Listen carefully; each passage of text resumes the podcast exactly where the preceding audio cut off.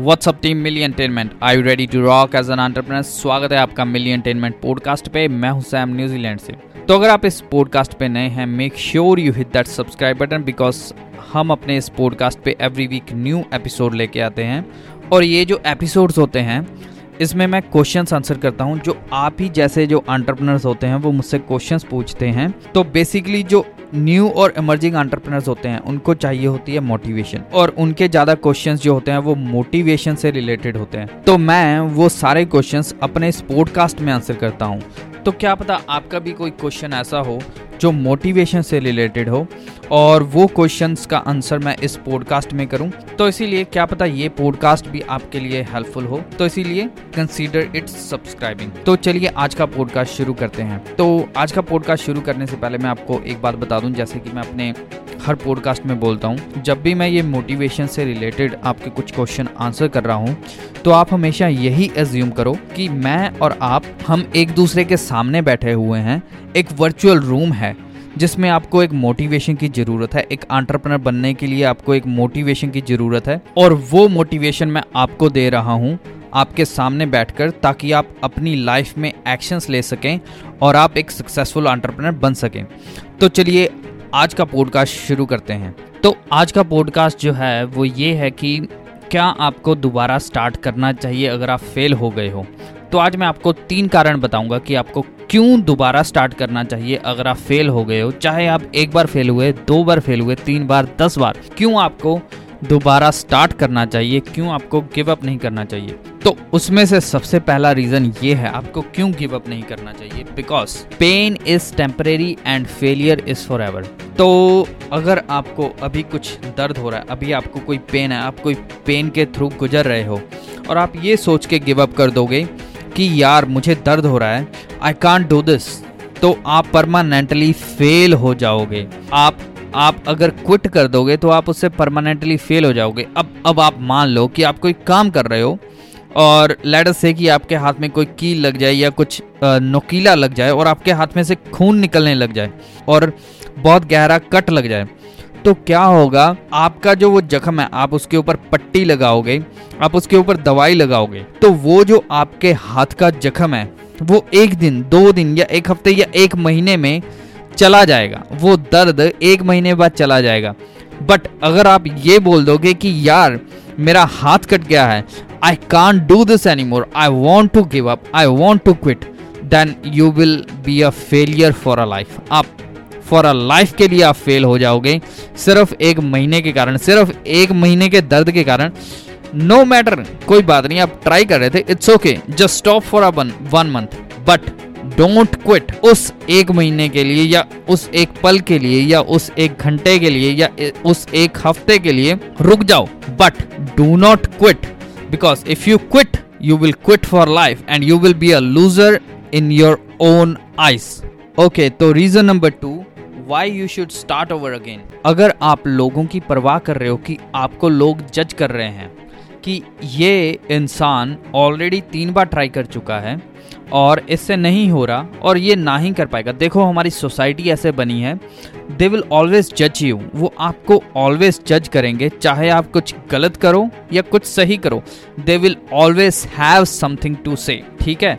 तो अगर आप पाँच बार फेल हो चुके हो, अगर आप छह बार फेल हो चुके हो या आप अपना कोई ड्रीम अचीव करना चाह रहे हो और लोग आपको बोल रहे हैं कि तू कुछ नहीं कर पाएगा, तुझसे कुछ नहीं हो पाएगा तो लेट देम बार्क उनको भोंकने दो, उनको बोलने दो।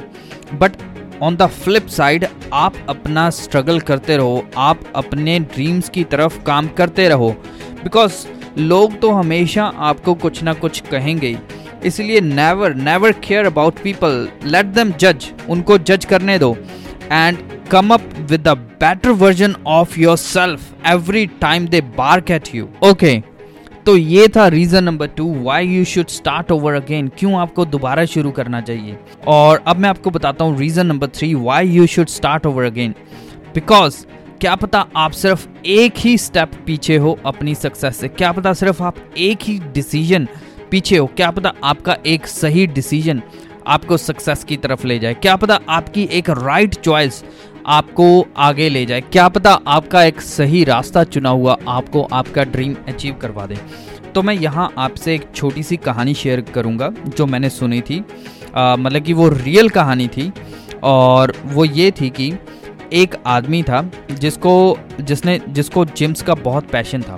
उसने जिम खोलने के बारे में सोचा था क्योंकि उसको फिटनेस का बहुत शौक था। तो उसने क्या किया? उसके दिमाग में एक नाम आया। एक पर्टिकुलर नाम था। मुझे याद नहीं वो एग्जैक्ट क्या नाम था। शायद जिम गाइज़ डॉट कॉम ऐसे समथिंग था।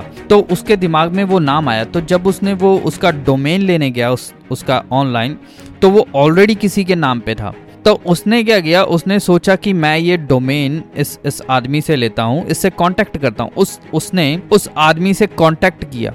सिर्फ़ उस एक नाम के लिए। और जब वो उससे कांटेक्ट किया उसने तो उसने बोला कि नहीं, मैं मैं नहीं दूँगा तुझे ये नाम। और उसने बोला, क्यों, तू मुझसे पैसे ले ले और मुझे दे दे। वो कहता, नहीं, मैंने नहीं देना नाम ये। तो क्या हुआ?